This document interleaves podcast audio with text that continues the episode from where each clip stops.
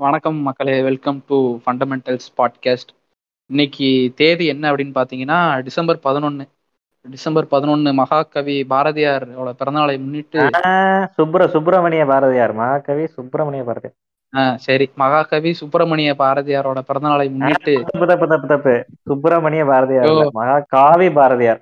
போங்கயா பார்த்த ஆட்டோ ஓட்டுறதா வேணாமா?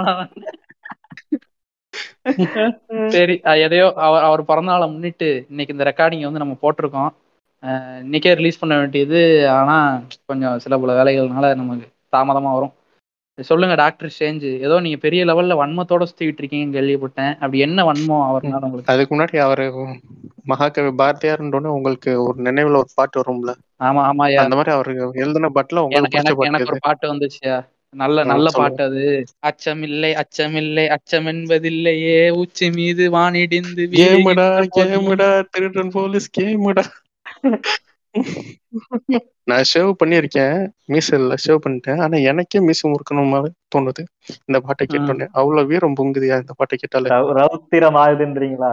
ஆமா ரௌத்திரம் பழகு ஏன்னா பாரதியார் பாட்டு அப்படின்ட்டு டிஎஸ்பி பாட்டை பாடிக்கிட்டு இருக்கீங்க? யோ அவர் தானே எழுதினாரு? நான் என்ன நினைச்சேன்? இப்ப தமிழ்ல பாட்டு பாடுவீங்கன்னு நினைச்சேன். நீங்க என்ன இப்படி பண்ணி விட்டீங்க? அவர் சின்ன பாரதிங்க. இத கேட்டு பாரதியார் அப்படி புதைச்ச இடத்துல இருந்து அப்படி நான் கெளுத்தி மீனுல அப்படின்ற ஆராப்பினேன் எந்திரிச்சு வர பாரதியார திருப்பி புதைக்க போறோம் இன்னைக்கு. வாங்க. நான் பாரதியாரை வந்து இப்ப ரீசெண்டா அதிகமா எங்க இடத்துல பாத்திருப்பேன் இப்ப தமிழ்ல லோகோல பாத்திருப்பேன் நான் சின்ன வயசுல வந்து ஸ்கூல் புக்ல வந்து போட்டிருக்கோம் ஜாதிகள் லேடி பாப்பா பெண் விடுதலை ஜாதி இல்ல அப்படின்னு சொல்லிட்டு நிறைய முற்போக்கான கருத்தெல்லாம் அவர் பேசியிருக்காரு ஐயா. நீங்க என்ன எப்படி சொல்றீங்க அவரை பார்த்து? அப்ப அவ அப்ப அதை பார்க்கும்போது உங்களுக்கு எப்படி தெரிஞ்சு ஒரு முற்- முற்போக்காளர். சுப்பிரமணிய. பாரதியார். இருந்தா பாரதியார் மாதிரி எழுதணும்டா. என்ன பெண் விடுதலை பேசியிருக்காரு என்ன சமத்துவம் பேசியிருக்காரு. ஒரு பார்ப்பான வந்துட்டு அவங்க பார்ப்பானுக்கு அகேன்ஸ்டாவே இவ்வளவு பேசியிருக்காரு. ஆஹா என்ன ஒரு ஆளு அப்படின்னு நீங்க நினைப்பீங்க? இல்லையா? என்னையா? டாக்டர் சேஞ்சு என்னையா இது? நம்ம நம்ம மோகன்ஜி அண்ணன் சொன்ன மாதிரி அவர் வந்து ஒரு வன்னியர் கம்யூனிஸ்டுங்க அப்படிங்கிற மாதிரிலயா இருக்கு இந்த ஒட்டு இவர் பார்ப்பன பெரிய அரிச்சிங்க இப்ப பேசுறப்போ தெரியும். இல்லங்க மார்க்சிய பிராமணிசம்ங்க மார்க்சிய வழியில் பிராமணிசம் பூணூல் போடும்போது அந்த மார்க்ஸ் சின்ன சின்னத்தை போட்டுக்குவாங்களா? நடுவுல பேட்ச் மாதிரி குத்திக்குவாங்களா? ஆமா. இல்லையா எம் ஷேப்ல போட்டுப்பாங்க. ரெண்டு தோல்ல இப்படி போட்டு நேரா ஒண்ணு போட்டு எம் மாதிரி போட்டுருப்பாங்க நம்ம ராஜ்கிரண் அண்ணன் வருவாப்புலையே ஒரு அந்த என்ன கார்த்திலாம் நடிச்சிருப்பான ஒரு படத்துல. அந்த படத்துல ராஜ்கிரண் வருவாப்புல ரெண்டு பக்கமும் போட்டு மாலையை போட்டு சாமி ஆடிட்டு அந்த மாதிரியா? ஆமா ஆமா ஆமா அந்த மாதிரி கொம்பன் படத்து கிளைமேக்ஸ் ஆமா ஆமா. அந்த மாதிரிதான். ஒரு முற்போக்குவாதியா அந்த காலத்துல பாரதியார் வாழ்ந்திருக்காரு. அவர் முற்போக்கு என்னன்றதான் நம்ம இன்னைக்கு கொஞ்சம் டீட்டெயிலா பார்க்க போறோம். என்னங்க எதுவுமே ஆதாரம் இல்லாம எப்படிங்க நீங்க அவர் மேல ஒரு பேஸ்லெஸ் அக்யூசேஷன் வைக்கலாம்.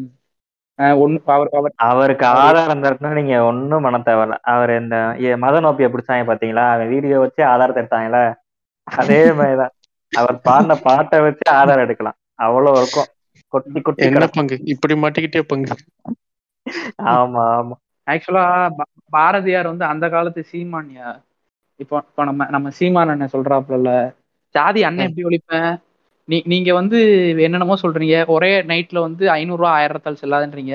அண்ணன் சொல்லிடுவேன் ஜாதி செல்லாதுன்றவேன். புகா அப்படின்னு சிரிச்சு போயிட்டே இருப்பாப்புல நம்ம அண்ணன். நோண்டிடுவேன் இல்லைங்க இப்ப நம்ம வந்து பார்ப்பனர் அப்படின்றனால நம்ம அடிக்கிறோம் அப்படின்னு நீங்க நினைக்க வேணாம் பாரதியார் பார்ப்பனர். அதனால தான் நம்ம எல்லாத்தையும் அவரை போட்டி போட்டி தாக்குறோம். அவர் எவ்வளவு அருமையான பாட்டுலாம் எழுதியிருக்காரு. ரௌதரம் பழகன் இருக்காரு ஜாதிகள் லேடி பாப்பான் இருக்காரு அவரை போய் இப்பெல்லாம் பேசுறீங்களே அப்படின்னு நீங்க கேட்கலாம். இப்ப அவங்க நார்மலா நீங்க பார்த்தீங்க பாத்தீங்க அப்படின்னாலே தமிழ்நாட்டுல வந்து தண்ணி எங்க வந்து நல்லா செழிப்பான இடமா இருக்கோ அங்கேதான் அவங்கள அதிகமா பார்க்க முடியும். ஒரு கும்பகோணத்துலயோ அம்பாசமுத்திரத்துலயோ ஸ்ரீரங்கத்துலயோ இங்கெல்லாம் நீங்க பாத்தீங்கன்னா இங்க தண்ணி ஓடிக்கிட்டு இருக்கும். நல்லா செழிப்பான வயல்வெளியா இருக்கும்.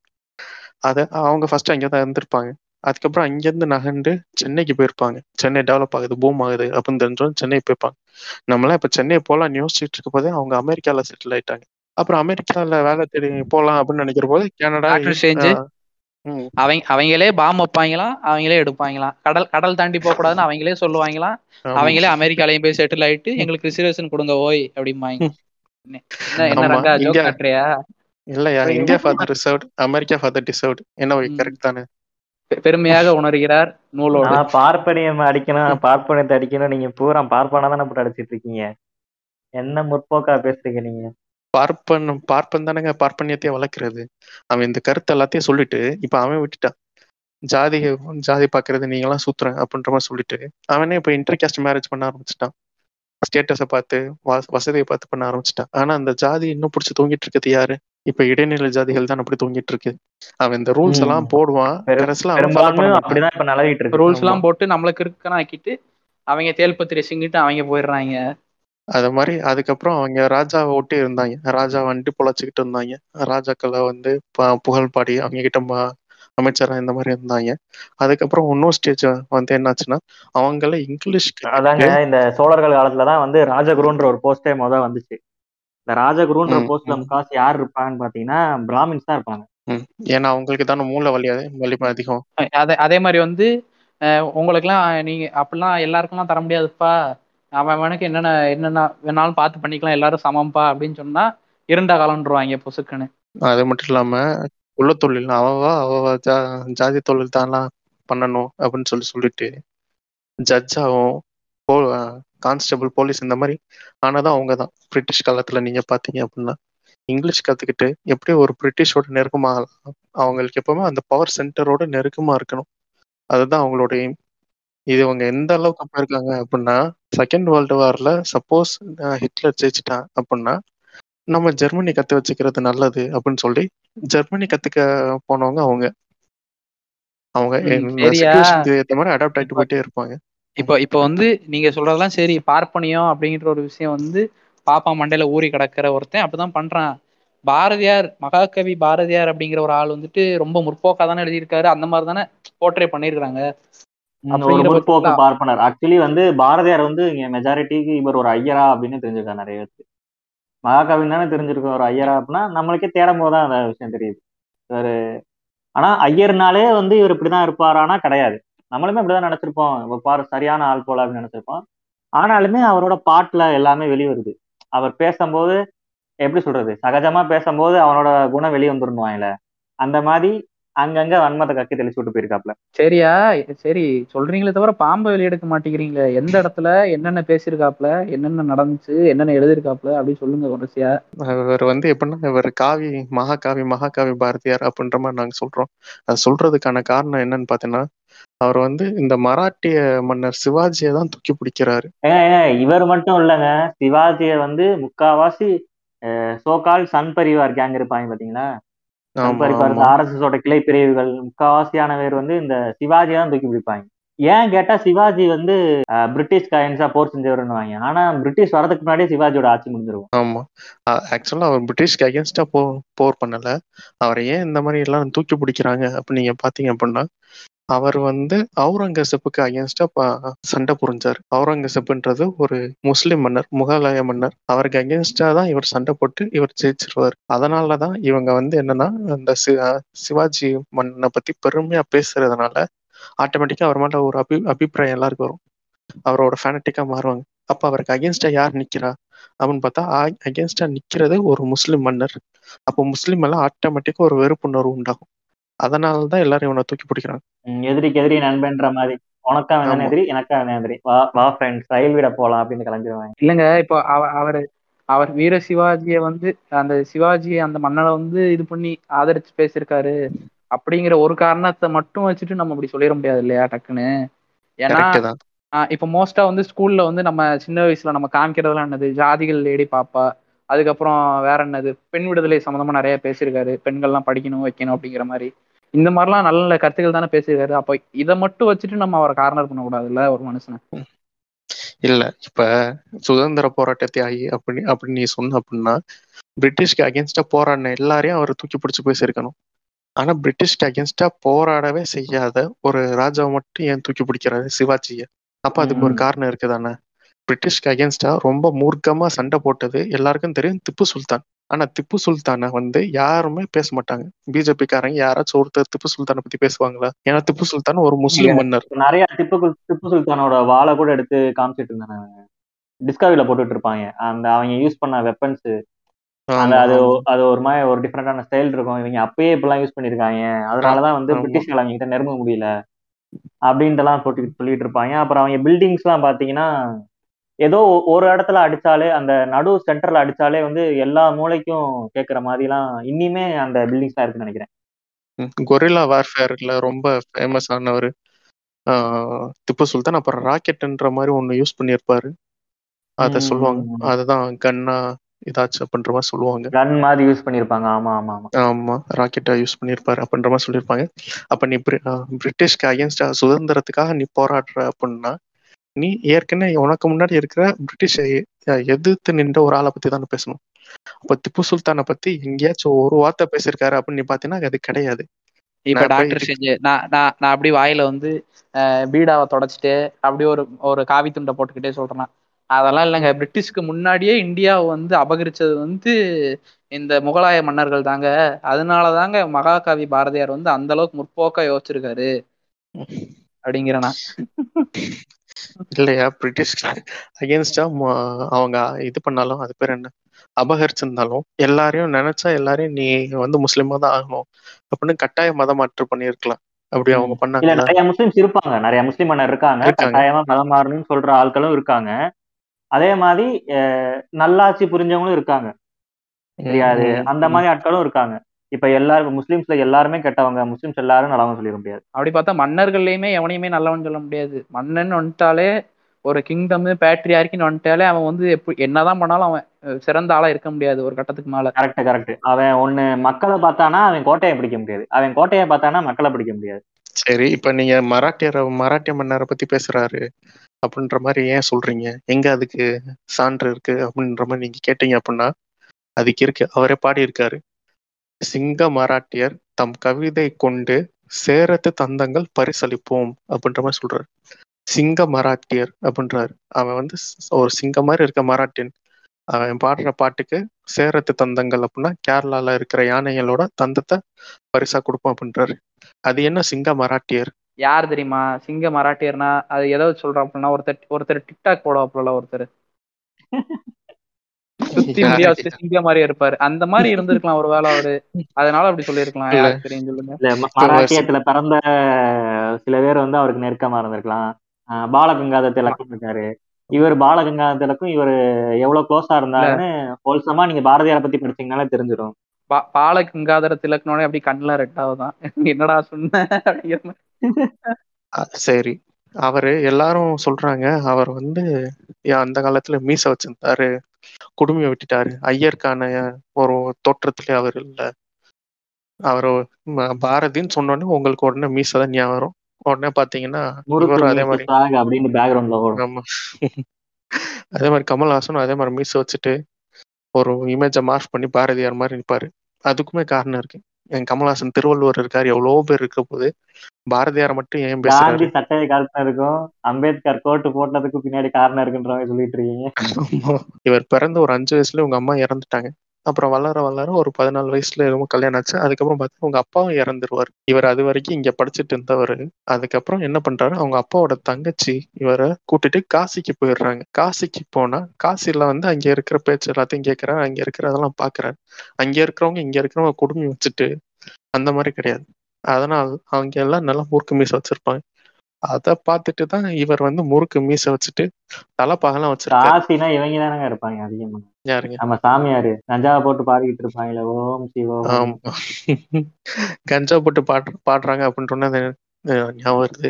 பாரதியாரே கஞ்சா அடிக்ட் தாங்க இத வெளியில நிறைய இடத்துல பேசியிருக்க மாட்டாங்க.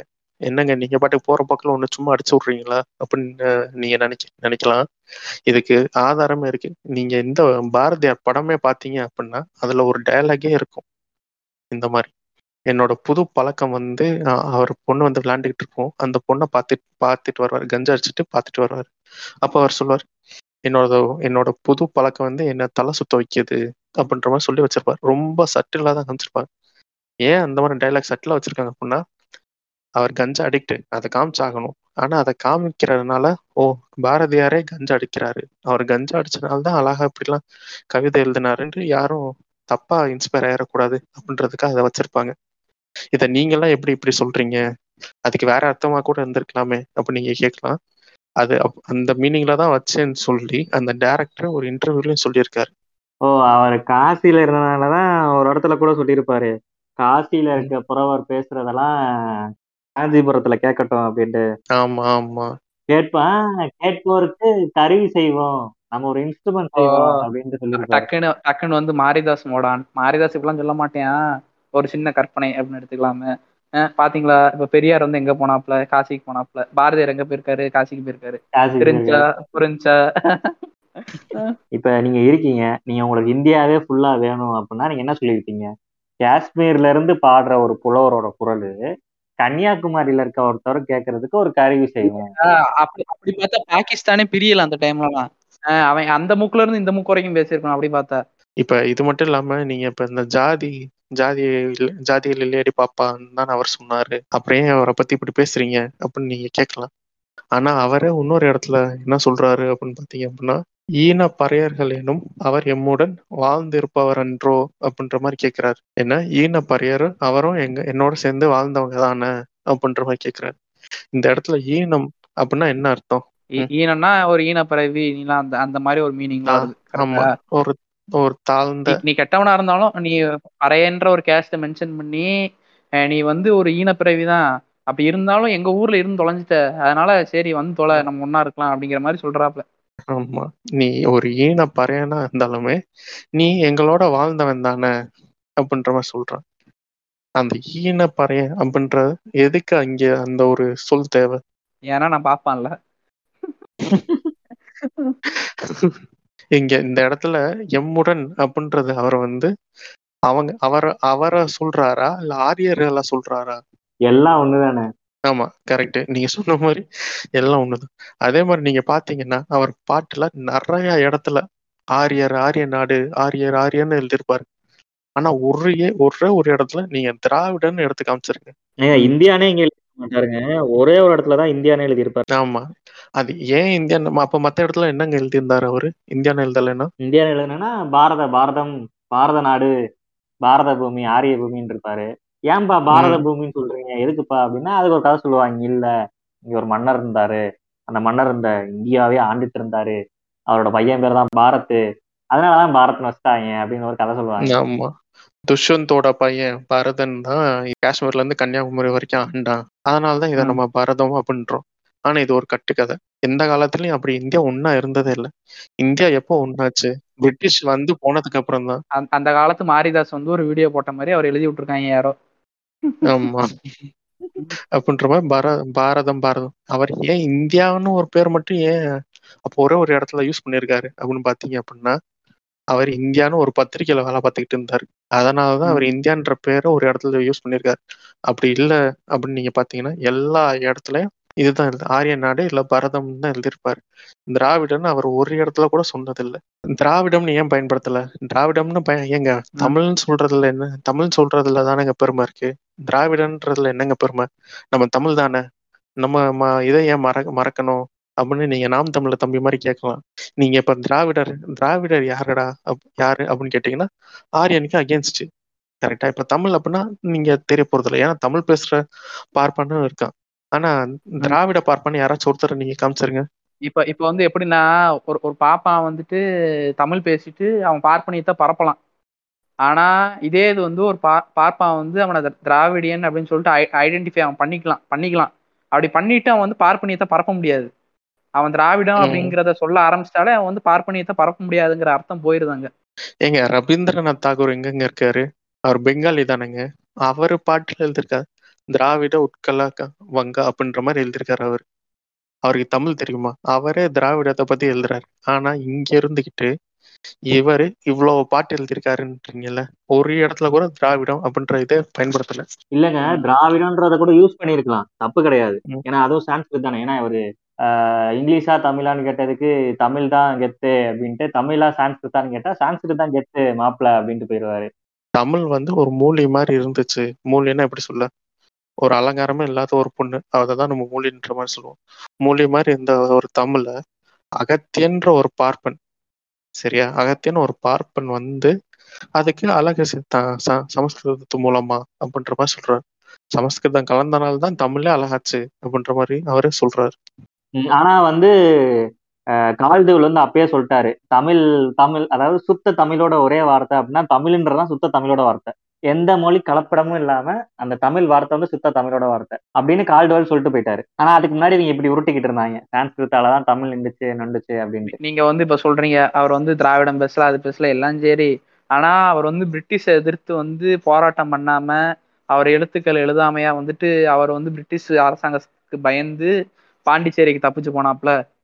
அவர் பாண்டிச்சேரி ஏன் தப்பிச்சு போனார் அப்படின்னா பிரிட்டிஷ்க்கு அகேன்ஸ்டா எழுதினார். இந்தியான்னு ஒரு பத்திரிக்கையில வேலை செஞ்சு எழுதினார். இது எழுதுனதுக்கான காரணம் என்னன்னா எல்லா கிறிஸ்டினும் அவங்க வந்து கன்வெர்ட் பண்றாங்க.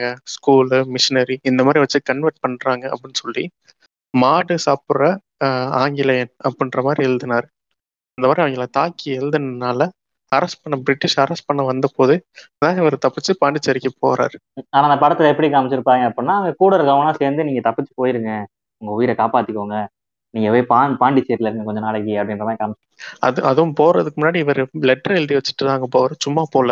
அப்ப அப்போதைக்கு இருந்த பிரிட்டிஷ் கவர்னருக்கு சென்னையில வந்து இந்த மாதிரி நான் இனிமே உங்களை பத்தி பேச மாட்டேன். நான் வந்து இந்த அரசியல் இப்ப பேசுற அரசியல்ல இருந்து ஒதுங்கி இருக்கேன். அப்படின்னு சொல்லி வாக்குறுதி கொடுத்து எழுதி கொடுத்துட்டு தான் பாண்டிச்சேரி போறாரு. ஏன் பாண்டிச்சேரி போறாரு அப்படின்னா பாண்டிச்சேரி அப்ப அப்ப வந்து அது வேற ஒரு கண்ட்ரி மாதிரி. ஆமா ஆமா. அது ஃப்ரெண்ட்ஸ் கிட்ட இருந்துச்சுல. ஆமா. பிரெஞ்சு கிட்ட இருக்க போது பிரிட்டிஷ்காரங்களால அங்க வர முடியாது. அதனால இப்ப அரெஸ்ட் பண்ணும் அப்படின்னு நினைச்சாங்கன்னா அவங்க போலீஸ் அனுப்பி பாண்டிச்சேரிக்குள்ள அனுப்பி அரெஸ்ட் பண்ண முடியாது. அதனாலதான் அவர் பாண்டிச்சேரிக்குள்ள தப்பிச்சு போய் அங்க இருக்காரு. கொஞ்ச நாள் இதெல்லாம் சரியாகட்டும் அப்படின்ற மாதிரி ஒரு எண்ணத்துல இருக்காரு. அதான் டாக்டர் செஞ்சு இப்போ ம். ர- ரௌத்ரம் பழகுன்னு சொல்லிட்டு எழுதுறாப்புல. அந்த பேப்பர் வந்து ஒரு பார்த்து சிரிக்குதான் ஏளனமாக சிரிக்கிறார் ரௌத்ரம் பழகு பேப்பர் அப்படின்னு டெம்ப்ளேட் போட்டுக்கோங்க. அப்ப- அப்ப நீங்க பாடின அச்சமுல்லை அச்சமுல்லை பாட்டு என்ன பண்ணுது? அதான் இப்படிதான் இருந்திருக்காரு. அங்க போய் வந்து அதுக்கப்புறம் பெருசா வந்து இதுக்கடுத்து சண்டை போடல. ரவுத்திரம் அப்படின்னு சுவிட்சை டப்புன்னு ஜிவிஎம் ஓட ஆயிட்டாரு. ஜிவிஎம் ஓட ஆன் பண்ணிட்டு என்ன அது என்ன படம்? ஏன் தனுஷ் படம் ரொம்ப நாள் கழிச்சு வந்துச்சு. என்னை நோக்கி பாயும் தோட்டம் மாதிரி. இது வந்து ஆஹ் இது இது வந்து நார்மல் மோட் இது அசுரன் மோட் அப்படின்னு சொல்லிட்டு மோடு மாத்த ஆரம்பிச்சிட்டாப்லையா நார்மல் மூடுக்கு வந்துட்டு உட்காந்து எழுதுறாரு. கண்ணன் பாட்டு குயில் பாட்டு பாஞ்சாலி சபதம் அப்புறம் கீதைய தமிழ் ரீமேக் இதெல்லாம் உட்காந்து பண்ணிட்டு இருக்காரு. அவர் அவரோட சமகாலத்தால தான் இவர் வாவுசி கப்பலோட்டிய தமிழர் வாவுசின்ற மாதிரி சொல்றோம்ல. அவரை க- வந்து பிரிட்டிஷ் அரெஸ்ட் பண்ணி ஜெயில போட்டிருக்கு.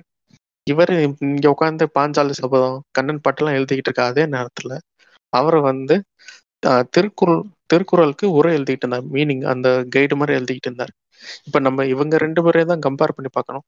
இப்ப உண்மையான ஒரு சுதந்திர போராட்ட வீரரா இருக்கனால தான் அவர் வந்து அதை எழுதுறாரு. ஆனா இவரோட சங்கித்தனத்தினால தான் இவர் பாஞ்சால் சபதம் இதெல்லாம் எழுதியிருக்காரு. இது எழுதுனது மட்டும் இல்லாம புதிய கல்விக் கொள்கைன்னு ஒண்ணு கொண்டு வரணும். அதுல வந்து கண்ணன் கிருஷ்ணரை பத்தி எல்லாம் பாட்டு இருக்கணும். பசங்க எல்லாம் அதை நல்லா படிக்கணும் அப்படின்ற என்னன்னு என்னன்னு எழுதுவாங்க? எப்படி வந்து குளிக்கும் போது பொம்பளை பிள்ளைகளோட ட்ரெஸ் எல்லாம் தூக்கிட்டு ஓடுறது? எப்படி வெண்ணெயை கலவாண்டு குடிக்கிறது இந்த மாதிரிலாம் எழுதுவாங்களா அது ஒண்ணும் இல்லையா சஞ்சி அது என்னன்னா இப்ப பாத்தீங்கன்னா இப்ப இந்த ஒரு மேட்ச் நடக்கும்ல டபிள்யூ டபிள்யூ பத்து பேர் பதினஞ்சு பேர் சேர்ந்து சண்டை சண்டை போடுவாங்க ரிங்குக்குள்ள ராயல் ரம்பிள் ராயல் ரம்பிள் அதுல ஃபர்ஸ்ட் எல்லாரும் என்ன பண்ணுவாங்க இவங்க பிக் ஷோ தான் தூக்கி வெளியில போடுவாங்க. பத்து பேர் சேர்ந்து பிக் ஷோ வெளியில போட்டுட்டு அப்புறம் அவங்களுக்குள்ள அடிச்சுப்பாங்க தெரியுமா? அது மாதிரி வாங்க தோழர்களே இந்துவாக ஒன்றிணைவோம் அப்படின்னு கூப்பிட்டுட்டு ஃபர்ஸ்ட் நம்ம பிரிட்டிஷ்காரன் அடிச்சு துரத்திடுவோம் சரியா? அதுக்கப்புறம் திருப்பியும் நீ யாரடா? அப்படின்னு கேட்டு வர்ணத்தை பிரிப்போம். அதான் அவரோட பிளான் இப்போ அது. அது இப்போ கூட கரெக்டா ஒர்க் அவுட் ஆகும் இல்லையா? ஏன்னா இப்ப இப்ப வந்துட்டு இவங்க சொல்றாங்க முஸ்லிம்ஸ் எல்லாம் வெளியே போகணும் கிறிஸ்டின்ஸ் எல்லாம் வெளியே போகணும் அப்படிங்கிற மாதிரிலாம் சில பேர் சங்கீதமா பேசிக்கிட்டு இருப்பாங்க. ஆனா. அப்படி வெளி வெளியே போயிட்டாங்கன்னா அடுத்து மாற்றுறது இவன் தான் திரும்பி வந்துட்டு வர்ண வர்ணப்படி பிரிச்சு வச்சிருவாங்க. நீ சூத்துறேன் பாப்பேன் அப்படின்னு. எங்களை தவிர எல்லாரும் சுத்துறேன் தான் இடைநிலை ஜாதி ஆமா நான் பிசி எம்பிசி நீ என்ன சொன்னாலும் அவனை பொறுத்த வரைக்கும் நீ சூத்திரம் தான். வேற ஆப்ஷனே கிடையாது. ஒரே விரல். ஓ அப்படின்றாங்க நீங்க என்னென்னமோ சொல்றீங்க. ரவுத்ரம் மோடு பெர்வி மோடு அதுன்னு சொல்றீங்க. ஆனாலும் திரும்பி வந்துட்டு அவர் பாண்டிச்சேரியில இருந்துட்டு திரும்பி வந்து தமிழ்நாட்டுக்குள்ள வந்த உடனே திரும்பி வந்து பிரிட்டிஷ்கார அவனை அரெஸ்ட் பண்ணிருக்காங்களே அவர் அப்போ வந்து தொடர்ந்து எழுதிட்டே இருந்திருக்காருன்னு தானே அர்த்தம். அதாங்க அந்த ஃபர்ஸ்ட் வேர்ல்டு வார் முடிஞ்ச உடனே இவங்க அப்படியே த- தலைவர் வந்து எல்லாத்தையும் மறந்துருப்பாங்க. போர் பிசில இருப்பாங்க அப்படின்ட்டு உள்ள வந்திருக்காப்ல உள்ள வந்தோடனே வர வழியில பேட்ச் போட்டு புடிச்சிட்டாங்க. புடிச்சனா அப்ப கூட ஒரு கட்டுரை எழுதுறாரு. அவர் ஒரு பெரிய லெட்டர் எழுதியிருக்காரு. அதுல ஹை ஒரு சில பாயிண்ட்ஸ் மட்டும் நான் அவர் என்ன எழுதியிருக்காருன்ற சொல்றேன். எல்லா வகையிலும் அரசியலை விட்டு ஒதுங்கி ஒதுங்கி விடுவதாக நான் தெரிவித்திருந்த போதிலும் என்ன வந்து திருப்பி அரெஸ்ட் பண்ணிட்டீங்க அப்படின்ற மாதிரி சொல்லியிருக்காரு. ஆரம்பிக்கிற போது இப்படிதான் ஆரம்பிக்கிறார். இப்போது நேச நாடுகளுக்கு மிகப்பெரிய வெற்றியோட போர் முடிந்து விட்டது. ஃபர்ஸ்ட் வேர்ல்டு வார் முடிஞ்சிருச்சு. அதனால பிரிட்டிஷ் இந்தியா குடிமகனாக நான் அமைதியா திருப்பியும் என்னோட ஊருக்கே போகணும்னு நினச்சி தான் நான் வந்தேன். அதனால தான் நான் பாண்டிச்சேரி விட்டு வந்தேன். ஆனா நான் இப்படி பிரிட்டிஷை பத்தி எதுவுமே பேசாம இரு- இருந்த போதும் என்னை வந்து நீங்க வந்து அரெஸ்ட் பண்ணி வச்சுட்டீங்க அப்படின்னு சொல்லிட்டு அவர் என்ன சொல்றாரு? அவரோட வார்த்தை அவர் எழுதினதை அப்படியே நான் இங்க வாசிக்கிறேன். எனது உ- உடல்நிலைக்கு தீங்கு விளைவிக்கும் வண்ணம் மிகவும் அசுத்தமான நிலையில் உள் எனது தரத்துக்கும் பிறப்புக்கும் உகந்ததாக இல்லாத நிலையில் அப்படின்ற மாதிரி சொல்றேன். என்ன சொல்றாரு அப்படின்னா அந்த ஜெயில் ரொம்ப அசுத்தமா இருக்கு. அது என்னோட தரத்துக்கும் என்னோட ஸ்டேட்டஸுக்கும் என்னோட பிறப்புக்கும். பிறப்புன்னா அவர் புரியுதுல அவரோட பர்த்தை பத்தி பேசுறாரு. ஏன்னா அவர் ஒரு பார்ப்பானா இருக்க போது அவர் இப்படி ஒரு அசுத்தமான இடத்துல போட்டிருக்கீங்களே அப்படின்ற மாதிரி கேட்டு அவர் லெட்டர் எழுதுறாரு. எழுதிட்டு என்னன்னு சொல்லி முடிக்கிற அப்படின்னு பார்த்தீங்கன்னா பிரிட்டிஷ் அரசுக்கு எப்பயும் விசுவாசம் உள்ளவனாக இருப்பேன்? என்னையா வீர சாவர்கர் வாடடிக்குது அதான் சொன்னேன் இல்லையா? நார்த்துக்கு ஒரு வீர சவர்க்கர் மாதிரி சவுத்துக்கு ஒரு பாரதியார். நம்ம மதுவந்தி மாதிரி. ப்ளீஸ் அப்படின்ற மாதிரி கெஞ்சிருக்காப்ல. ஆமா. தங்கள் கீழ்ப்படிதுள்ள ஊழியன். யோஸ் ஒபீடியன் சர்வெண்ட் அப்படின்னு போட்டு பாரதியார் அப்படின்னு எழுதியிருக்காரு. அவ்வளவு வீரமா பேசுறவர் ஏன் சர்வன்ட்னு போட்டிருக்காரு. சாஞ்சி ஆரம்பத்துல ஏதோ ஒரு பாட்டு பண்ணிய திருப்பி பாடு. அச்சமில்லை அச்சமில்லை அதுவா? கேமுடா கேமுடா திருடு போலீஸ் கேமுடா. இல்லையா? இப்ப. வந்துட்டு நான் என்ன கேட்க வந்தேன்னா ஆஹ் அவர் வந்துட்டு இவ்வளோ இவ்வளோ நெஞ்ச உருக்குற மாதிரி வந்து பதிவு போட்டுமே பிரிட்டிஷ்காரன் வந்து அவ்வளவு வன்மத்தோட அவரை அரெஸ்ட் பண்றாங்கன்னா அப்ப எந்த அளவுக்கு ஒரு பிரிட்டிஷ்காரனை எதிர்த்து பேசியிருப்பாப்ல பல பேர் அப்படிதான் சொல்றாங்க. இவர் வந்து பிரிட்டிஷை எதிர்த்து நிறைய கட்டுரைகள் எழுதி வீசுறதுனாலதான் அவர் வந்து அந்த வன்மத்தை வச்சுட்டே இருந்து கைது பண்ணிட்டாங்க அப்படின்றாங்க. ஆனா அதெல்லாம் ஒரு வெங்காயமும் கிடையாது. நீங்க நான் நான் நான் டென்த்து படிச்சுட்டு இருக்கும்போது ஒரு சப்ஜெக்ட் இருந்து எஸ்எஸ்டியில ஒரு பாடத்துல வரும். இந்த மாதிரி மணியாச்சி ரயில்வே ஸ்டேஷன்ல ஒரு ஒரு படுகொலை நடந்துச்சு. அதுதான் தமிழ்நாட்டுல சுதந்திரம் போட்டதுக்கான ஸ்டார்டிங்கான ஒரு படுகொலை. பயங்கரமான படுகொலை அப்படின்னு வருங்க. யார் அப்படின்னா இந்த அரசுத்துறை அப்படின்ற ஒரு பிரிட்டிஷ் கலெக்டர் அவரை வந்து வாந்திநாதன் அப்படின்றவர் வந்து சுட்டு கொண்டுட்டு அவருமே சுட்டுட்டு இறந்து போயிருப்பாரு. இப்ப நீங்க அந்த இப்ப நீங்க அந்த மணியாச்சி ரயில்வே ஸ்டேஷன் போனாலுமே வந்து அந்த இடத்துல இதுதான் இருக்கும். அவரோட பேர் தான் இருக்கும். வாஞ்சிநாதன் மணியாச்சி ரயில்வே ஸ்டேஷன் அப்படின்ற அந்த பேர்ல தான் இருக்கும். அப்படின்றப்போ இது மேலோட்டமா பார்க்கும்போது பா சரியான தியாகியில அவரு அப்படின்ற மாதிரி தான் இருக்கும். பகத்சிங் மாதிரி அவர் ஒரு வீரமான ஒரு ஆளு அப்படின்ற மாதிரி நீங்க நினைப்பீங்க. ஆனா அவர் ஆஷ் தோரை ஏன் கொண்டாரு அப்படின்னா ஏன் கொண்டாரு அப்படின்னு நீங்க பாத்தீங்கன்னா அதுக்கு ரெண்டு காரணம் சொல்லுவாங்க. ஃபர்ஸ்ட் காரணம் என்னன்னு சொல்லி சொல்றாங்க அப்படின்னா ஆஷ் தோரை தான் வவுசியை வந்து அரெஸ்ட் பண்ணி உள்ள ஜெயிலில் வச்சார். அந்த வவுசின்றது கப்பல் ஒட்டிய தமிழன். அவர் வந்து கப்பல் விட்டதுக்காக பிரிட்டிஷ் கவர்மெண்ட் அவரை அரெஸ்ட் பண்ணி வச்சுச்சு. இப்போ ஆர்டர் வந்துச்சு. அதை ஆஷ் தோரன்றவர் ஃபாலோ பண்ணார். அதனால அவரை வந்து அரெஸ்ட் பண்ணி வச்சாங்க. இப்போ அரெஸ்ட் பண்ணி வச்சனால தான் கொண்டாருன்ட்டு எல்லாரும் சொல்லி சொல்லுவாங்க. ஆனால் உண்மை அது கிடையாது. ஆமாம் உண்மை வந்து அதுவாக இருக்காது. இது நாங்கள் ஏன் உண்மை வந்து அதுவாக இருக்காது அப்படின்னோம்னா அவரோட பாக்கெட்ல வந்து ஒரு கடிதம் இருக்கு. அவ அவரை கைப்பட எழுதி வச்ச கடிதம். அந்த கடிதம் வந்து இருக்கு. அதுக்கு முன்னாடி இந்த ஆஷ் படுகொலை புனைவும் வரலாறும் அப்படின்ற ஒரு புக் இருக்கு. இந்த புக்கு வந்து இந்த சம்பவத்தோட இன்னொரு பக்கத்தை வந்து காமிச்சிருவோம். உண்மையில என்ன மேட்ரு அப்படின்னு காமிச்சிருப்பாங்க. ஆக்சுவலி ஆஷ் துறை அப்படின்றவர் வந்து நம்ம ஸ்டார்டிங்ல சொன்ன மாதிரி தான். எல்லா பிரிட்டிஷ்காரனும் கெட்டவனும் கிடையாது. எல்லா ஹிந்துவும் நல்லவனும் கிடையாது. அந்த கணக்குல இவர் வந்து அந்த ஊர்ல இருக்க அதாவது திருநெல்வேலி மாவட்டத்துல இருக்க ஒரு ஏறத்தாழ அங்க நடக்கிற ஜாதிய வன்கொடுமைகளை வந்து தப்புன்னு சொன்னவர். எல்லாருமே சமமா உட்காந்து சாப்பிடணும். அங்க வந்து பெரியாரோ வேற யாரும் போய் அந்த இடத்துல சொல்லல. இவர் ஒரு வெள்ளைக்காரன் தான் சொல்லியிருக்காங்க அந்த இடத்துல போய். எல்லாரும் சமமா உட்காந்து சாப்பிடுங்க. ஏன் இப்படி பண்றீங்க? அப்படின்ற மாதிரி சொல்லியிருக்காரு. இன்னொரு இன்சிடென்ட் கூட சொல்லுவாங்க. என்ன அப்படின்னா இது அவரும் அவரோட ஒய்ஃபும் வந்து எங்கேயோ போயிட்டு இருக்கும்போது அந்த வழியா வந்து ஒரு யாரோ அழுதுட்டு இருக்க சத்தம் கேட்டிருக்கு. சரி அந்த பக்கம் என்ன சத்தம் பார்ப்பா அப்படின்ட்டு பார்க்கப்ப ஐயா நீங்க போக இங்க வந்து இவங்க இவங்க இருக்கிற ஊர்யா? அதனால நீங்க இறங்கலாம் போகாதீங்கன்னா ஐயோ ஏன் அப்படிலாம் சொல்ற அப்படின்ட்டு போய் பார்த்துருக்காங்க. அங்க வந்து ஒரு கர்ப்பிணி பெண். அவங்க வந்து நல்லா குழந்தை பிறக்கிற ஸ்டேஜ்ல இருக்காங்க. டக்குன்னு வண்டிக்குன்னு கட்டி எடுத்துட்டு போங்கப்பா அப்படின்னா இல்லை இந்த பக்கம் நாங்கள் போகக்கூடாது.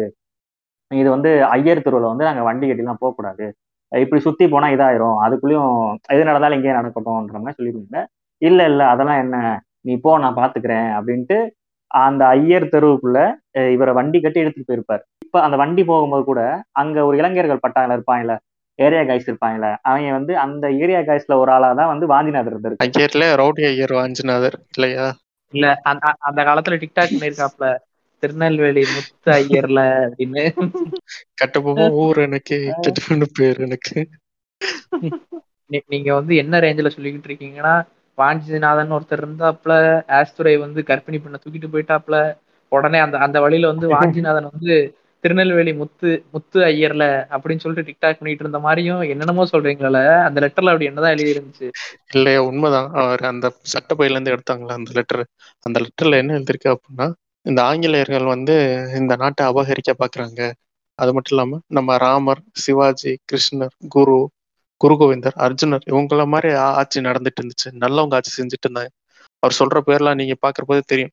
யாரு? ராமர் கிருஷ்ணர் அப்படின்றாருல இந்த மாதிரி ஆட்சி நடந்துச்சு இருந்துச்சு. அப்படி இருக்க போது ஜார்ஜ்னு ஒருத்தனை கூட்டிட்டு வந்து நான் முடி சுட்ட பாக்குறீங்க. நான் இப்ப இந்த கொலை செய்யறது வந்து சனாதன தர்மத்தை நிலைநாட்ட தான் இப்படி பண்றேன். மத்த எல்லாருக்காகவும் என் உயிரை நான் வந்து இதை இறங்கி இந்த வேலையை செய்யறேன். அப்படின்ற மாதிரி சொல்லி அவர் லெட்டர் எழுதி வச்சிருந்திருக்காரு. அவருமே சனாதன. தர்மத்தை வந்து நிலைநாட்டியிருக்காரு இல்லையா ஆமா ஆமா. அதான் அதான் ஃபர்ஸ்டே சொல்லிட்டீங்களே திருநெல்வேலியில உட்காந்துட்டு கட்டபொம்மை ஊர் எனக்கு முத்து ஐயர்னு பேர் எனக்கு அப்படின்னு. அதான் இவர் வந்து சு- இவர் சுற்றுக்காருல சும்மா ஒருத்தன் எடுத்து துப்பாக்கி எடுத்து சுற்ற முடியாது. கரெக்டா. அதாவது நீங்க காந்தியோட காந்தியின் கொடை வழக்கு எடுத்து பார்த்தாலுமே அதில் கோட்ஸே வந்து எடுத்தோன்னே சுட்டிருக்க மாட்டார். அவருக்கு வந்து கொஞ்ச நாள் பயிற்சி தந்து ஒருத்தவர் போய் கன்ஸ் ஒரு ஊரில் இருந்து வாங்கி தந்திருப்பாரு அப்புறம் இன்னொருத்தர் பயிற்சி தந்திருப்பாரு. இந்த மாதிரி அது ஒரு பெரிய ப்ராசஸாக போகும். அதே மாதிரி தான் இங்கேயுமே இவருக்குமே வந்து பயிற்சி கொடுத்து தான் பண்ணியிருக்காங்க. இவருக்கு பயிற்சி கொடுத்தது யாரு அப்படின்னு அப்ப சஸ்பெக்ட் பண்ணாங்கன்னா வரகனரி வெங்கடேச சுப்பிரமணிய ஐயர். அப்புறம் இவங்க அதை கன்ஃபார்மும் பண்ணாங்க. இந்த வாவேசு ஐயரும் பாரதியாருமே ஒரு நல்ல ஃப்ரெண்ட்ஷிப் அவங்களுக்குள்ள இருந்துச்சு அந்த காலகட்டங்கள்ல. ஏதோ வந்து இவங்க எப்படி போர்ட்ரே பண்ணுவாங்கன்னா ரொம்ப பிரிட்டிஷ்க்கு எழு எதிரா வந்து ஆக்ரோஷமா அப்படி பாரதியார் எழுதி எழுத்துக்களால அப்படி சிதற விட்டு அதனால வந்து பிரிட்டிஷ் இவரை டார்ச்சர் பண்ற டார்ச்சர் பண்ணதுனால இவர் ஏதோ பாண்டிச்சேரிக்கு ஓடி போயிட்ட மாதிரி பேசுவாங்க. அதுவும் ஒரு காரணம் தான் இல்லைங்களா. ஐயோ ரொம்ப பயங்கரமான ஆளாச்சு. பயங்கரமா எழுதுவாரு. ஆமா இல்ல அது எழுதியிருக்காப்ல நம்ம எழுதவே இல்லைன்னுலாம் சொல்லல எழுதியிருக்காப்ல. ஆனா முக்கியமான காரணம் என்னன்னா இந்த ஆளோட ஃப்ரெண்டு வந்து அவரை போட்டு தள்ளுறதுக்கு ஹெல்ப் பண்ணிட்டான் ஒரு பிரிட்டிஷ் ஆஃபீஸரை அந்த ஆஃபீஸரை போட்டு தள்ளுறதுக்கு ஹெல்ப் பண்ணதுனாலதான் இவர் யாரு பாரதியார் மேலேயும் வந்து டவுட் போட்டிருக்காங்க பிரிட்டிஷ் இவரும் இருப்பான் போல அப்படின்னு. அதுக்கு பயந்துட்டு தான் அந்த ஆள் ஓடி இருக்காப்ல முக்கியமான ரீசன் இதுதான் போனதுக்கு காரணம். போயிட்டு வந்துட்டு ரௌத்ரம் பழகு அச்சமில்லை அச்சமில்லை அச்சம் என்பதில்லையே அப்படின்னு இருக்காப்ல அவரோட. கொலை வழக்குல சம்பந்தப்பட்டிருக்குன்ட்டு அப்ப இருக்க போலீஸ் வந்து ஒரு பதினாலு பேரோட லிஸ்ட்டை வெளியிட்டாங்க. இவங்க மேல. சந்தேகமா இருக்குன்றன அதனாலதான் அவர் கைது பண்றாங்க. இவங்க எப்படி சொன்னா இங்கிட்ட இப்படி உருட்டி விட்டாங்க. ஆமா சாட்ட தூரமான எப்படி சொல்றாரு? எனக்கு குஞ்சுல இன்ஃபெக்ஷன் அதனால எங்களை என்னைய விட்டுருங்க. எனக்கு ரெண்டு பசங்க இருக்காங்கன்னு சொல்லி. அதே மாதிரி அவரும் உருக்கமா அங்க ஒரு இது எழுதுறாரு. விட்டுடுறாங்க. அதுக்கப்புறம் இவர் வந்து திருப்பி இவர் அமைதியா தான் இருக்காரே தவிர பிரிட்டிஷ்க்கு அகேன்ஸ்டா ஒரு வார்த்தை என்னன்னு கேட்கல இப்போ இதை பத்தி தேடுற போதே நிறைய பேர் சொல்லியிருந்தாங்க. ஈன பாரியன்னு சொல்லி எழுதியிருக்காங்கரு ஏன் இப்படி எழுதியிருக்காரு? அப்படின்ற மாதிரி நான் தேடி அவரை பத்தி படிக்கிற போது நிறைய பேர் முட்டு கொடுக்கறதுக்கு என்ன சொல்லியிருக்காருன்னா அவர் அப்படிலாம் ஒன்றும் கிடையாது. அவர் இந்தியா அவர் ஒர்க் பண்ண அந்த நியூஸ் பேப்பர் பேர். அதில் எழுதி அவர் ஒரு கதையை எழுதியிருக்காரு. பாருங்க. அப்படின்னு சொல்லி ஒரு சான்றா ஒன்று காமிக்கிறேன் அது என்ன சொல்றாரு அப்படின்னா அவரே பாரதியார் ஒரு க ஒரு கதை எழுதியிருக்காரு. என்னன்னா அப்போ வந்து ஒரு கோட்டை இருந்துச்சான் பஞ்சமுக கோட்டை அப்படின்ற மாதிரி. அதுக்கு அஞ்சு ஃபேஸ் இருக்குமா ஒரு நேரத்துல நிக்கிற போது நாலு முகம் தான் தெரியுமா? அந்த அது வந்து ரொம்ப பெரிய கோட்டை. அது யாராலையும் அட்டாக்கே பண்ண முடியாது. யார் வந்தாலும் அதை அட்டாக் பண்ணி அட்டாக் பண்ண ட்ரை பண்ணுவாங்க. ஆனா தோத்துட்டு போயிடுவாங்க ஆனா அதுல அதனால அதை உடைக்கவே முடியாத கோட்டைன்னு ஊர் பூரா ஃபேமஸ் இருக்கும்.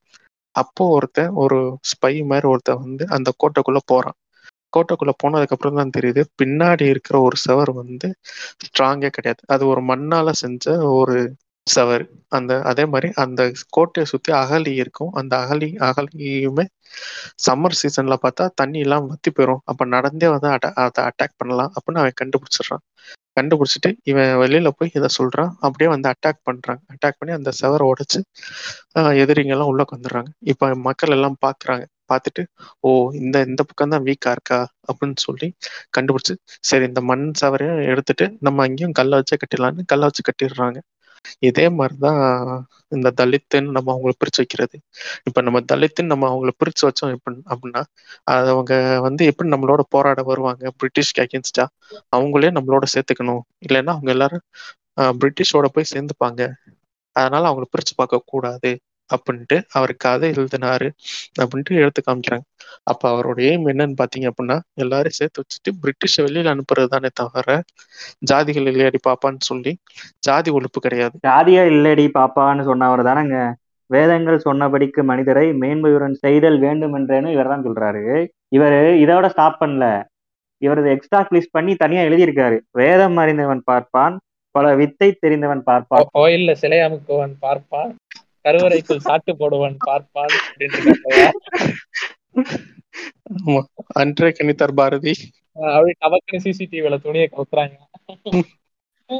இவரு எல்லா சாதிக்கும் எழுதியிருக்காருங்க. என்னென்னு எழுதியிருக்காரு. எங்க எங்க தேவேந்திர குல வேளாளர் பத்தி எதுவும் இருக்கா பாருங்க. இல்லங்க அதுலயுமே வந்து பல்லன் பறையரு இவங்கற பத்தி எல்லாம் ஒண்ணும் இல்ல பெருசா. ஏங்க அது பாருங்க கொஞ்சம். அடுத்த பக்கத்தாச்சும் திருப்பி பாருங்க கொஞ்சம். ஐயோ புரோட்டகானிஸ்ட் அடுத்த பக்கத்து திருப்பி பாருல. தேவேந்திர குல வெள்ளாளர்கள் பத்தி எழுதியிருக்காரா இல்லையான்னு. ஏன்னா அவங்க எஸ்சி கிடையாதுல அவங்க வரலாற்றையும் மறைச்சு ரொம்ப அநியாயம் பண்றாங்கப்பா முடியல எங்களால. பாரதியார் அவங்களெல்லாம் மதிக்கவே இல்லை. அவங்களதான் போங்கடா ஈன பறையர்கள் அப்படின்ட்டாரு. ஏங்க அப்படிலாம் இல்லங்க. தேவேந்திர குல வெள்ளாளர். சொல்லும் போதே வீர டாக்டர் டாக்டர் செஞ்சு பார்த்து பார்த்து வார்த்தையோடு அம்பேத்கர் எங்க ஆளு. Okay okay. யூடியூப்ல ரேண்டமா வந்துச்சு. நாற்பத்தி ஒன்னாவது பிராமணர் கூட்டம் அப்படின்ட்டு எந்த ஊரும் தெரியல.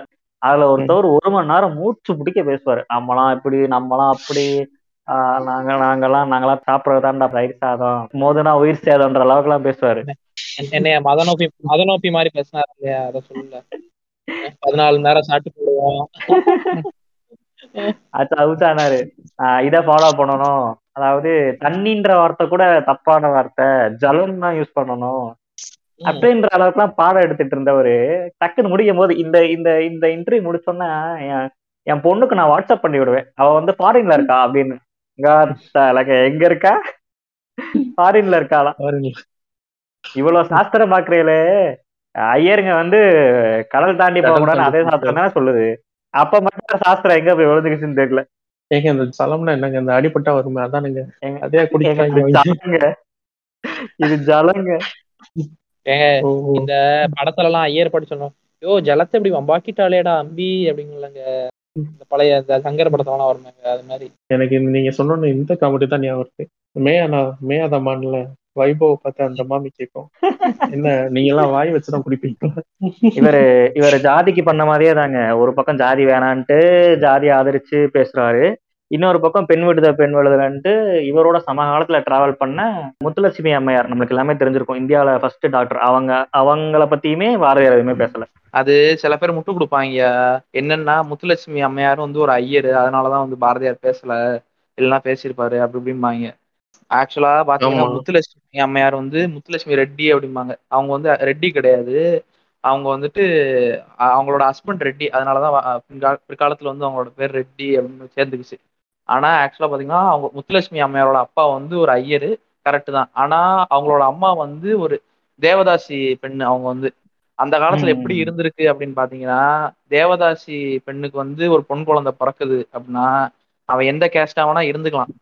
ஆனா பொன் குழந்தை பிறந்தா அதுவும் ஒரு தேவதாசி தான் ஆமாங்க. இந்த காரணத்தினால தானே முத்துலட்சுமி அம்மையாரோட அப்பா வந்து இதே காரணத்தினாலதான் அவங்க வீட்ல இருந்து ஒதுக்கி வச்சாங்க. ஒரு பொண்ணை கல்யாணம் பண்ணிட்ட அப்படின்னா அவர் தனியா தான் இருந்தாரு. அப்புறமும் அவரு முன்னுக்கு வந்து நீ படி அப்படின்ட்டு முத்துலட்சுமிக்கு ரொம்ப மோட்டிவ் பண்ண மாதிரியும் அவங்களோட வாழ்க்கை வரலாறுல இருக்கும்.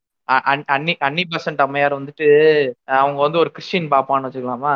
ஏன் வந்து சூத்திரவெல்லாம் படிக்க விடுறீங்க? அவங்க போன ஜென்மத்துல பாவம் பண்ணிட்டாங்க.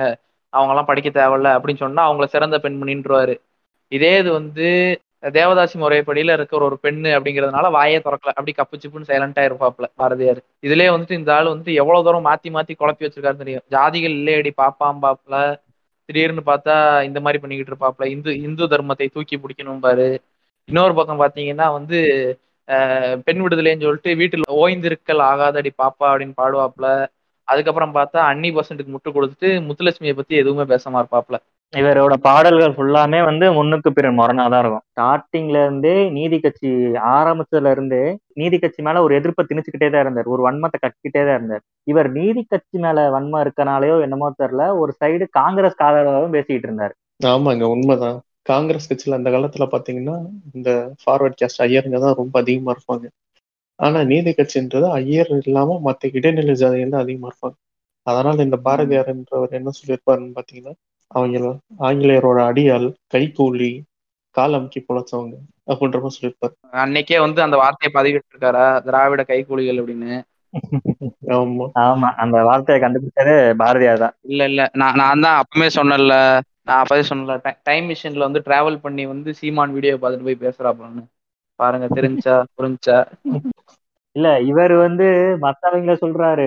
இவர் வந்து நீதி கட்சியை பார்த்து சொல்றாரு. என்னன்னு சொல்றாரு? இவங்க வெள்ளக்காரங்க பூட்ஸை நக்கி வந்தாங்க ஆனா நம்மளுக்கு தான் தெரியுமே யார் வெள்ளக்காரங்க பூட்ஸை நக்கி வந்தாங்கன்னு.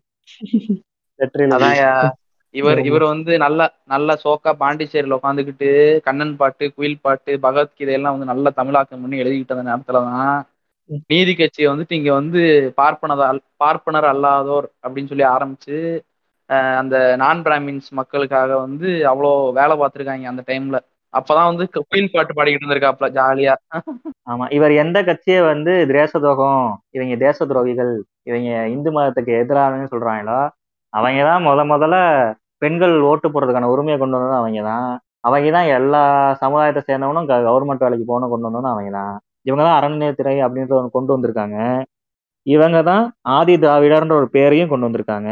அதெல்லாம் எங்களுக்கு வேணாம் எங்களுக்கு வந்து கண்ணன் பாட்டு கோயில் பாட்டு தான் வேணும். அந்த அந்த ட்ரேக் டெம்ப்ளேட் இருக்கும்ல இப்படி நோ எஸ் அப்படிங்கிற மாதிரி பாரதியார் பண்றாப்ல தலைப்பா கட்டிட்டு. அஹ், இந்த பக்கம் வந்துட்டு எல்லாருக்கும் ஆதி திராவிடர் அது இதுன்னு பண்ணிக்கிட்டு இருக்காங்க. இங்க பார்த்தா நோ அப்படிங்கிறாப்ல டக்குனிக்கு வந்துட்டு கண்ணன் பாட்டு கோயில் பாட்டு. எஸ் ம். அப்படிங்கிறாப்ல. அது மட்டும் இல்ல கல்லர் தங்கி படிக்கிறதுக்கான ஸ்கூலும் அவங்க தான் எடுத்துட்டு வந்திருக்காங்க. இதே மாதிரி சென்னையில மாடல் ஸ்கூல்னு ஒண்ணு ஆரம்பிச்சு அதுல எல்லா சமுதாய மாணவர்களும் ஒண்ணா இருந்து படிக்கணும்ன்ற மாதிரி எடுத்துட்டு வந்திருக்காங்க. அதுல வந்து இந்த பறையர் அஹ், ஜாதி பசங்களும் வந்து படிக்கணும் அப்படின்ற மாதிரி கொண்டு வந்திருக்காங்க. ஆனா இதை ஸ்ட்ராங்கா இது கூடவே கூடாது அப்படின்னு சொல்லி அந்த காலத்துல இந்தியன் நேஷனல் காங்கிரஸ்ல ஒரு மெம்பரா இருந்த ஆனி பெசன்ட்ன்ற ஒரு லேடி ரொம்ப ஸ்ட்ராங்கா அப்ஜெக்ட் பண்ணியிருக்காங்க. ஏன் தெரியுமா அப்ஜெக்ட் பண்ணியிருக்காங்க? அவங்க வந்து போன ஜென்மத்துல செஞ்ச பாவத்தினாலதான் இந்த ஜென்மத்துல தாழ்த்தப்பட்டவர்களா பிறந்திருக்காங்க. அவங்க எல்லாம் பார்ப்பனர்களோட உட்காந்து படிக்கணும் அப்படின்னா இன்னும் பல ஜென்மங்கள் ஆகும். அதனால அவங்க ஒன்னா சேர்ந்து உட்காந்து படிக்க கூடாதுன்னு சொல்லி சொல்றாங்க. இந்த லேடியை தான் வந்து பாரதியார் வந்து சிறந்த பெண்மணின்னு சொல்லியிருந்தார்ல. ஆமா பாட்டுல சொல்லல. சிறந்த மா மாடல்னு சொல்லி அவரு சொல்றாரு. ஆனா சிறந்த ஆளே இப்படி இருப்பாங்க அப்படின்னா அப்ப மத்தவங்கள பத்தி யோசிச்சு பாருங்க. அதான் அதான் பெரியார் வந்து ஒரு கோட் பண்ணிருப்பா இல்லையா? பாப்பா ஏதாவது சொன்னானா அதுக்கு ஆப்போசிட்டா வேலை செய்யணும். அப்படிங்கிற மாதிரி சொல்லியிருப்பாப்ல அந்த டைம்ல அதை அப்படி மேட்ச் பண்ணி பாத்தீங்கன்னா கரெக்டா இருக்கும். இல்ல பெரியார் வந்து காங்கிரஸ்ல இருந்து வெளியே வந்தது காரணமும் இதான் சொல்லுவாங்க. அங்க நிறைய வந்து பேட்ரியாட்டிக்கு மெயின்டைன் பண்ணிட்டே இருந்தாங்க. ஆஹ் ஒரு ஒரு கட்டத்துக்கு மேல முடியாதுன்னா வெளியே வந்து நீதி கட்சிக்குள்ள போனாரு அப்படின்னு சொல்லி அதான் இப்போ வந்து திடீர் திடீர் வந்து இப்ப சங்கி கோஷ்டி எல்லாம் வந்துருவாங்க டக்குன்னு. வந்துட்டு நீங்க காங்கிரஸ் இப்படி சொல்றீங்களே பெரியாரே காங்கிரஸ் தாண்டா இருந்தாரு. பசங்களா வருவாங்க. லூசு பேல அவர் எதுக்கு அப்ப எதுக்கு வெளியே வந்தாப்ல எதுக்கு இதெல்லாம் ஆரம்பிச்சாரு? சுயமரியாதை இயக்கம் எதுக்கு ஆரம்பிச்சாரு? அதுக்கப்புறம் அதெல்லாம் பண்ணிருக்காருடா. அதெல்லாம் ஏன் பார்க்க மாட்டீங்க அப்படின்னா அதெல்லாம் எங்களுக்கு தெரியாது. பெரியார் காங்கிரஸ் இறந்தாரு. அவ்வளவுதான் எங்களுக்கு லீவு காங்கிரஸ்ல வந்து பாப்பான்ஸோட அட்ராசிட்டி எந்த அளவுக்கு இருந்திருக்கு அப்படின்னா இங்க இங்க திருநெல்வேலி பக்கத்துல வந்து ஒரு இடத்துல வந்து குருகுலம் ஆரம்பிச்சிருக்காங்க. அதுக்கு ஃபண்டிங் வந்து காங்கிரஸ்ல இருந்து போகணும் பெரியார் கையெழுத்து போட்டாதான் காங்கிரஸ்ல இருக்கிறப்ப பெரியார் கையெழுத்து போட்டாதான் வந்து ஃபண்டிங் போற மாதிரி இருந்திருக்கு. ஆனா பெரியார் வந்து இல்ல குருகுலம் கல்வி அங்க வந்து மித்த கம்யூனிட்டி சேர்ந்தவங்களாம் சேர்த்துக்க மாட்டேங்கிறீங்க அப்படின்னு சொல்லிட்டு போட மாட்டேன்றாப்ல ஆனாலுமே இவங்களுக்கு வந்து பெரியாரும் வேணும். ஏன்னா வந்து அவரோட பேச்சு திறமை ஓட்டு வாங்கி கொடுத்துருவாப்ல அப்படிங்கிற ஒரு இது. ஆனா வந்துட்டு குருகுலமும் வேணும். அப்படிங்கிறதுனால பெரியார்கிட்ட சொல்லாமே வந்து அந்த கையெழுத்து வாங்கி கொடுத்துருவாங்க. பெரியாருக்கே தெரியாம அது தெரிஞ்சிடும். யார் யாருக்கிட்ட இருந்து வாங்கி தருவாங்க? ராஜாஜி அம்மா. அவரும் ஒரு பெரிய. நூல். ஆமா அதனாலதான் வந்து பெரியார் வந்து மே அதுதான் ஒரு ஒரு எப்படி சொல்ல அதுக்கு முன்னாடியே வந்து நிறைய இது இருக்கும் கிளாஸ் இருந்துட்டே தான் இருக்கும். இது ஒரு பிரேக்கிங் பாயிண்டா வந்து தான் பெரியார் வந்து வெளியே வருவாப்ல கட்சியில இருந்து. அந்த அளவுக்கு. வந்து பாப்பான்ஸோட ஆதிக்கம் வந்து காங்கிரஸ்ல இருந்திருக்கு பெரியார் டைம்ல அப்படி பார்த்தா நம்ம பாரதியார் இருந்த டைம்ல இன்னும் உக்கரமா இருந்திருக்கும். அதாங்க பாரதியார் வந்து நிறைய நாம்ஸே வச்சிருக்காரு. தாழ்த்தப்பட்ட மக்கள் வந்து மூணு வேளை குளிக்கணும் மாட்டுக்கறியை சாப்பிடக்கூடாது. நீங்க அப்படிலாம் இருந்தீங்கன்னா தான் நீங்க சுத்தமாவீங்க அப்படின்னு சொல்லியிருக்காரு. இப்ப இப்ப ப்ரொட்டகானிஸ்ட் இப்ப டக்குன்னு வந்துட்டு ஒரு சங்கி வந்து அம்பேத்கரை வந்து ஒரு ஒரு புக்கில் வந்து புக்கெல்லாம் படிச்சிருக்க மாட்டேன். டக்குன்னு ஒரே ஒரு லைனை மட்டும் ஹைலைட் பண்ணி போட்டிருப்பாங்க. அதை மட்டும் பார்த்துட்டு வந்துட்டு அம்பேத்கரும் சொல்லி இருக்காரு அப்ப என்ன சொல்றீங்க? அப்ப அம்பேத்கர் சங்கியா கி கி கி கி அப்படின்னு சொல்லி சிரிச்சுக்கிட்டு இருப்பாங்க. அது ஒண்ணும் இல்ல. அம்பேத்கர் வந்து அந்த மக்களோட பார்வையில இருந்து சொல்லியிருப்பாரு. நீங்க இவ்வளவு கஷ்டப்படுறீங்க. நீங்க இவ்வளவு செய்றீங்கன்னு சொல்லியிருப்பாரு. பாரதியார் வந்து அந்த மாடோட பார்வையில இருந்து சொல்லியிருப்பாரு. இந்த மாடு பாவம்யா பசு நம்ம தெய்வம் கோமாதா அதை போய் அடிச்சு சாப்பிடுறீங்களே நீங்களாம் நல்லா இருப்பீங்களா? நீங்களா என்ன பிறவி? அப்படின்னு இருப்பாரு அனிமல் ஆக்டிவிஸ்ட் அரவிந்த் நீங்களா? ஆமா அந்த காலத்து அரவிந்த் அனிமல் ஆக்டிவிஸ்டாவே வாழ்ந்துட்டு இருந்திருப்பாரு. எத்தனை பேர் தான் கொடுப்பீங்க அந்த ஆளுக்கு? சீமானா வந்திருக்காரு சவர்கார் வந்திருக்காரு அரவிந்தா வந்திருக்காரு. நாங்க இதெல்லாம் நீங்க ஆதாரம் இல்லாம பேசுறீங்க. அப்படின்ட்டு இதுக்குமே அக்யூசேஷன் வைப்பாங்க. பாரதியாரை பத்தி வே மதிமானர் அவர் ஒரு புக்கே எழுதியிருக்காரு. பாரதிய ஜனதா பார்ட்டி அப்படின்னு ஒரு ஒரு குட்டி புக்கு தான் எழுதியிருக்காரு. அந்த புக்லேயே பார்த்தீங்கன்னா அப்படி அப்படி பொல்லாத பாரதியார் காலம் அப்படின்னு தான் ஆரம்பிச்சிருப்பாரு. ஸோ அந்த புக்கு அப்புறம் இன்னொரு புக் இருக்கு. அதாவது முன்னாடியே நாங்கள் சொன்ன மாதிரி ஆஷ் படுகொலை புனைவும் வரலாறும் அப்படின்னு இன்னொரு புக் இருக்கு. அந்த புக்ல இருந்தும் நாங்கள் சில விஷயத்த வந்து எதையுமே சொல்ற போல நம்பிடக்கூடாதுல்ல. சில விஷயங்களை வந்து கிராஸ் வெரிஃபிகேஷன் பண்ணி தான் அதில் நிறைய விஷயம் பேசியிருக்கோம். இதுல நாங்க ரெண்டு மூணு லெட்டர்லாம் மென்ஷன் பண்ணியிருப்போம் ஒன்று வந்து வாந்தி நான் எழுதின லெட்டர் இன்னி ரெண்டு வந்து பாரதியார் எழுதின லெட்டர் இருக்கும். இதெல்லாம் வந்து நெட்லயே அவைலபிளா இருக்கும். நீங்க தேடிங்கனால கிடைக்கும். இல்ல உங்களுக்கு அப்படி இந்த புக்கை பத்தி நிறைய தேவை எங்களுக்கு இந்த புக்கு தேவை இதை நாங்க உண்மையில பார்க்கணும் அப்படின்னா எங்களுக்கு டிஎம் பண்ணுங்க. நாங்க உங்களுக்கு லிங்க் ஷேர் பண்றோம். சரி கடைசியில பாரதியார் பத்தி என்னதான் சொல்ல வரீங்க அப்படின்னு நீங்க கேக்குறது புரியுது. எங்க தலைவர் ஸ்டைல்ல ஒரு குட்டி கதை சொல்லலான்னு பாக்குறேன். விஜயாக மாறிய டாக்டர் ஸ்ட்ரேஞ்சா ஐயோ. ரஜினியா குட்டி கதை ரஜினியா ஏயா ஒன்னும் பூமரங்கில். சொல்லுங்க சொல்லுங்க டாக்டர் ஒருத்தர் இருந்தானா? அவருக்கு வந்து நாலு பசங்களாம். அப்ப ஒருத்தர் வந்து கேட்பாரு உங்களுக்கு நாலு பசங்க இருக்காங்களே அந்த நாலு பசங்கள்ல எந்த பையனை உங்களுக்கு ரொம்ப பிடிக்கும் அப்படின்னு கேட்கிறப்ப அவர் சொல்லுவார் இந்தா பாருங்க கூரை மேல ஒருத்தன் தீப்பந்தத்தோட தூக்கி போட்டு விளாண்டுட்டு இருக்கான் தெரியுமா? அவன் தான் எனக்கு ரொம்ப பிடிச்ச பையன் அப்படின்னு சொல்லி சொல்லுவார். அது மாதிரிதான் நம்ம பாரதியாரை தூக்கி வச்சு கொண்டாடுறது. நீங்க கூரை மேல தீ பந்தோடனே நீங்க நம்ம ஐயாவை தான் சொல்றீங்களோன்னு நினைச்சிட்டேன். நானும் அதான் நினைச்சேன். உங்களுக்கும் இஸ்கி இஸ்கி என்று தான் கேட்கிறதா?